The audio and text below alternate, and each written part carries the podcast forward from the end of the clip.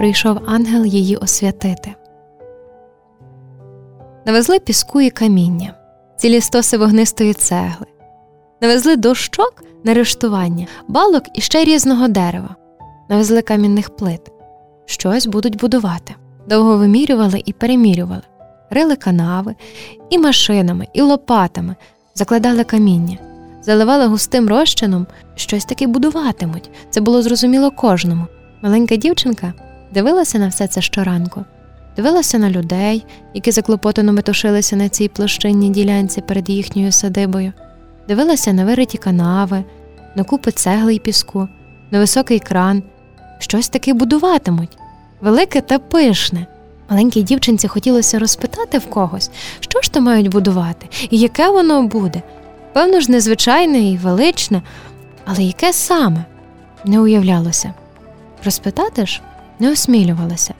Надто вже заклопотаними видавалися ці всі будівельники, надто неприступними у своїх будівельних клопотах. Хоча маленька дівчинка вже не раз чула, що будуватимуть храм Божий, будуватимуть велику церкву. Може, й не тільки від мами чула, а про це мова йшла із сусідами, з батьком також не раз говорилося. Маленька дівчинка була переконана, що майбутня церква буде високою і пишною, з барвними вікнами, з позолоченим хрестом, з гучним і співучим дзвоном. Незрозуміло було лише одне як то звичайні будівельники спроможуться возвести незвичайну будівлю, а щось належне самому Богові, бо це ж має бути храм для нього.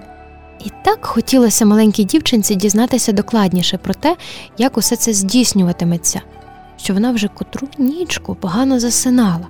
Ось покладе її матінка в постельку, прокаже над нею молитву, перехрестить і піде.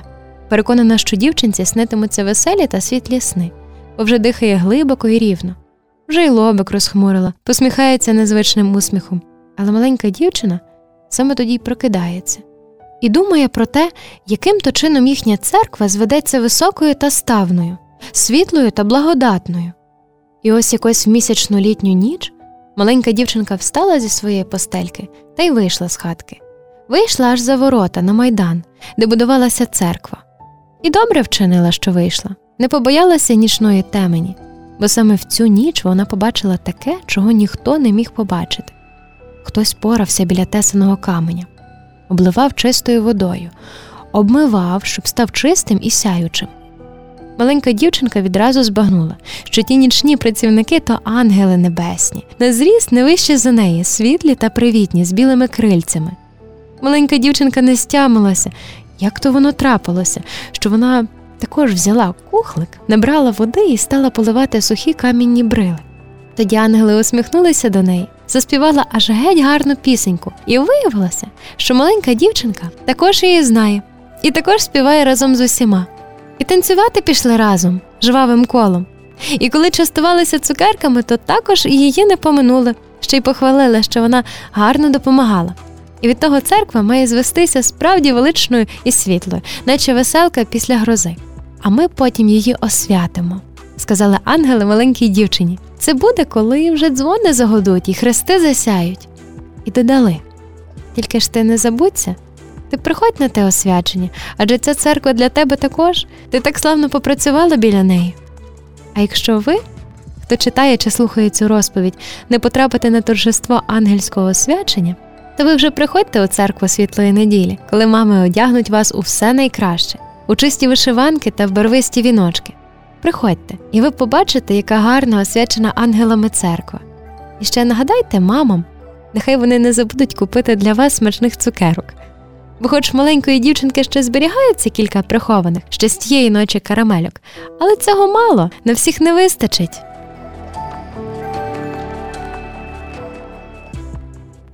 Щаслива сорочка.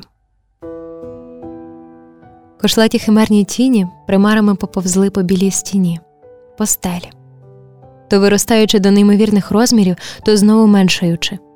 І також спершу насувалися хапливо і навально, тепер, от наче замерли на місці. Це вони і збудили Василька, хоч він і спав за перегородкою, але ж вона невисока, то тіні поверх неї і метнулися на другу половину хати, наповнюючи її страшливою таємничістю. Ой, лишенько, та що ж це з ним? Василько чує материн голос і ще більше напружується. Хто б то був посеред глупої ночі? Що за неждані гості? Для кого засвітила мати каганця? Ой, біда яка! Це знову материн голос, хрипкий і притишений. Але окрім неї щось чується, хтось притишено стогне, наче хоче стримати себе, а не може. Недодивлені Василькові сни шугають геть із кімнати через прочинену квартирку. Схоплюється на постелі, стоїть, визирнути б. Чомусь не насмілюється. Скоріше ж, біжіть по Батієвську, це он за вербами, хата під бляхою. Материн голос повниться болем, дрижить. Побігли вже, такий хриплуватий бас, що і злякатись можна. Хто ж то так вдатний говорити? А ви ставте воду. Це знову той бас. Де у вас можна швидше нагріти? Тут, на плиті. От лишень дрова сирі. Знаєте, розрубайте цю дошку. Тут уже Василько не витримує. Зводиться над рядном, який відділяє його затишний закуток від кімнати, і з жалем у голосі до матері. Так я ж, мамо, з тієї дошки хочу змайструвати собі санчата. Хіба ж ви забули? І мовкне відразу, наче б язика проковтнувши. Тільки тепер побачив у кімнаті троє чужих дядьків, а четвертий он лежить на соломі з кривавою плямою на сорочці. Сокира в руці родовусого здоровання завмирає. Що таке? Він уторопіло оглядається. Рубайте, рубайте, то хлопець, метнулася від плити мати. А ти, Васильку, лягай та спи. Боже ж ти мій, лягай, Васильку. Василько не лягає, але не говорить більше ні слова. Висовується головою понад рядном та так і кам'яніє. Сухі цурки загоряються щиро і весело, і вже на стінах та стелі поміж кошлатими химерами замиготіли й червоні відблиски. Ой, а я ж вікон не позатуляла. В материному голосі перестрах, а поможіть но. Саме тепер у сінях почувся тупіт, глухі голоси. Двері тихо, змовницьки рипнули. До кімнати війшли ще двоє. Лікарю, що можете, наш підривник. Ми без нього ніщо. На ньому вся чота тримається. Лікар Батієвський скидає плаща, довго миє руки над мискою, схиляється над пораненим. Тихо в хаті. Всі нишкнуть обіч лікаря, як нишкне за загородкою і малий Василько. Тільки тіні кошлатяться на стінах та стелі, тільки червоні відблиски грають, тільки хрипло застогнав поранений. Ну, ти, хлопче, в сорочці народився, підводиться лікар. От на таку цілочку ліворуч, і вже я не був би тут потрібний. А так щось спробуємо. Щось добуває зі свого чемоданчика, рихтує. Зніміть на йому сорочку. Це до того родоволосого здоровання. Та обережно тільки. Сорочка не знімається. Кров присохла до тіла, до волосатих грудей. Родоволосий здоровань кумедно порається біля пораненого, намагаючися не завдати болю. Потерпи, Лесю, я от зараз врешті підводиться і якось розгублено посміхається до Батієвського. Та якщо він справді народився в сорочці, як ви вважаєте, то навіщо її знімати? Батієвський скупо посміхається із собі. Що ж, хай живе в сорочці, хоч розтяти доведеться, гадаю, це їй не зашкодить. Василькові повірилося, що тепер треба потерпіти лише якихось кілька хвилин, і видужає підривник. Усміхнеться й собі приязно, та лікар порався довго, мовчки вперто чаклував над пораненим. Вибачився, він же не спеціаліст з операцій, та інструментів відповідних немає. Та все ж завершив справу. Наклав бинти поверх щасливої сорочки, колись білої білої, вишиваної, тепер же з великою червоною квіткою на грудях. Полежати б йому треба добрий тиждень, тільки не тут, заперечив хрипким басом здоровань. Бо хай йому грець, чи не підгледів нас часом якийсь вивідник, їх тепер до стобіса розплодилось. Занесемо подалі. Кинув оком понад ширму, спіймав поглядом Василькові очі. А санчата тобі за мною. Слово честі. Я не кидаю слів на вітер. З найкращого явора зроблю тільки зачекай трохи. І все. І зникли кошлаті тіні на стінах та на стелі, зникли червоні відблиски. Мати шепче молитву. І Василько теж відчув, що геть закортіло спати. Та він спатиме і буде чекати.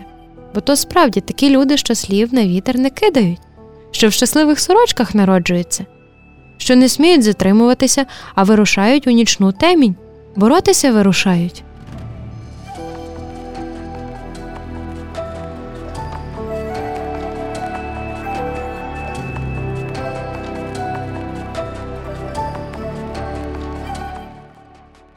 щоб ластівки прилітали. у невеличке підгірське село, притулене над річечкою неподалік лісу, заходили за харчами повстанці. Вже не вперше заходили. А того разу залишилися ночувати, підіспатися, перепрати білизну, щось підлатати, щось підправити.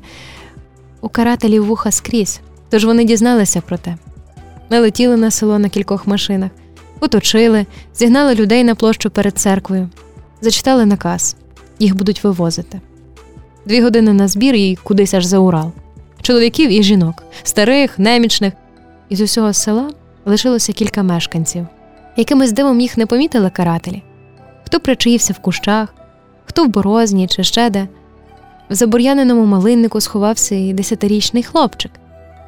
Він бачив зі свого сховку, як побігли до їхнього двору два солдати в зелених плащ-палатках. Перший копнув чоботом стареньку хіртку, і вона впала. Так само рвучко відчинив двері до хлівчика, вивів звідти корову. Другий виштовхав з хати батька, матір з малою сестричкою на руках. Хлопчак знову розпластався в малиннику, щоб його не помітили, і вже не бачив майже нічого, окрім червоного сяєва над хатою. Він виліз зі свого сховку аж ген пізніше, коли вже смеркало. Розгледівся. Карателів уже не було, і взагалі жодної живої душі. І тільки ранком сюди заглянув дід Мусій. Він обходив двір за двором, погукуючи, чи є хто живий. За ним трималися гуртком дві жінки, одна з двома малими дітьми. Хлопчик відгукнувся на дідів голос із погреба. Заліз туди ще з вечора, бо дуже їсти хотілося. А в погребі лишалося трохи квашеної капусти, червоних буряків, прибереженої на посів картоплі. Там він і переспав, примостившися на солом'яному кулі. Невдовзі потепліло, завесніло. І от до рідних місць зачали повертатися ластівки. Вони кружляли над дворами, гострі розрізи крил, стрімкі прольоти, приглядалися до незвичного, привикали, але там, де хати стояли пустками, селитися не хотіли. А в їхньому дворі пригніздилися. Можливо, тому що бачили, як обшарпаний хлопчак, облишивши на якусь мить коперсання в городі, сипнув для них на почорнілу призбу насіння з реп'яхів. Ластівки не клювали того добра. Для них і без того вистачало різного харчу. Проте хлопчикові зраділи і не відлетіли. За якийсь час почали ліпити гніздо.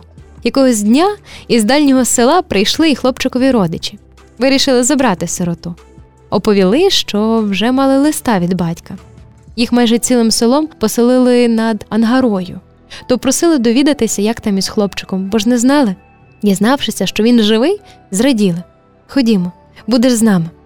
Та хлопчик не захотів нікуди йти. А й каже коли вже ластів'ята виведуться, то тоді й батьки повернуться, бо вони ж як ті птахи. Але ще довго хлопчикові довелося чекати. Ой, як довго. Реквієм для третьокласника. Їх підвезли просто до міліцейського відділку. Кілька солдатів підважили воза, і вони випали просто на закурену траву.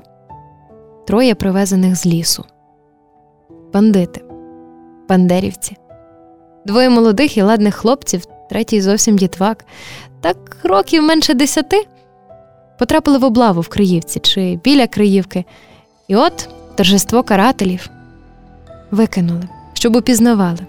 День чи два лежатимуть, чи три, до них згонитимуть людей, чи не ваші сини, не ваші брати, не ваші чоловіки. І не дай Боже впізнати це ти сам собі підпишеш присуд на Сибірську каторгу. Тож і мовчали, навіть матері крижаніли над трупами. А найменшого впізнали відразу це ж Іванко, школяр, відмінник, найкращий у третьому класі. Все його з книжкою бачили. Коли корову пас, інші діти бавляться, а він з книжкою. Пізнали третьокласники, пізнала й мати. Підхопила його на руки, притисла до грудей.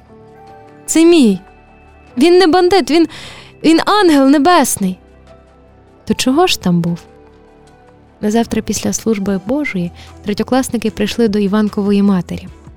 Не домовляючись без запрошення, так ото собі зібралися всі докупи. І не до школи, а сюди, під Іванкову хату.